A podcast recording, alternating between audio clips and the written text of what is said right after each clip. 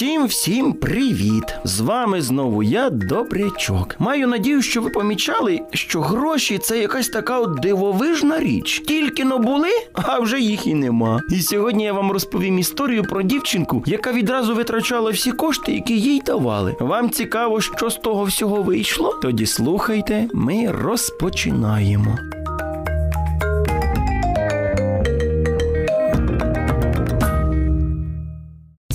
Моя сьогоднішня історія про дівчинку Алісу і хлопчика Данилка. Алісо та Данилко, я хочу з вами поговорити. Йдіть но сюди. Так, тату, про що ти хотів з нами поговорити? Я хотів би з вами поговорити про кошти, які ми з мамою даємо вам. Ви хочете перестати нам їх давати?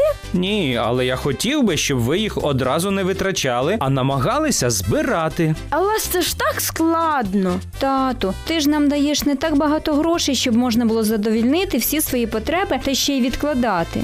Донечко, в деяких речах себе можна просто трішечки обмежити, зате відкласти. Адже пройде час, і завдяки таким незначним заощадженням можете назбирати доволі суттєву суму. Ви подумайте про це. Ця розмова змусила дітей задуматися. Алісо, Алісо, Гукає Алісу подружка. Привіт! виходь гратись. Зараз зачекай, я тільки перевдягнусь. Вийшовши, вони з подругою вирішили трішечки прогулятися і поговорити.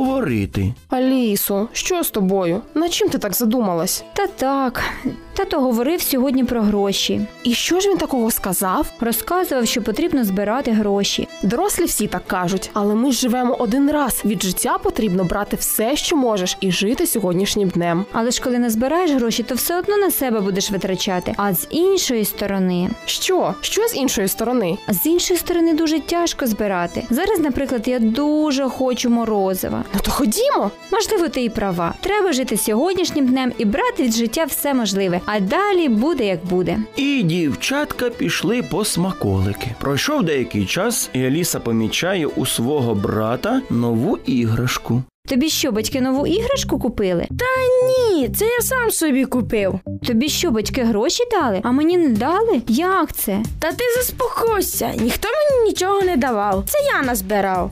Назбирав? А ти що, все відразу так і витратила? Якось так вийшло, що я й не помітила, як витратила майже всі свої кошти. То ти хоч ті, що не витратила, поклади до скарбнички. Так вже мало залишилось. Я з наступного разу, напевно, почну збирати. Аліса зробила для себе висновки і наступного разу разом з братиком йшла обирати іграшку собі. Вона зрозуміла, що краще економити і збирати, ніж не помічаючи витрачати кошти. Збирайте гроші і купуйте дійсно необхідні і бажані речі. Малята, а ви вмієте збирати кошти? Якщо ні, то обов'язково спробуйте, і у вас все вийде. Я в цьому впевнений. А нам вже час прощатися. До нових зустрічей.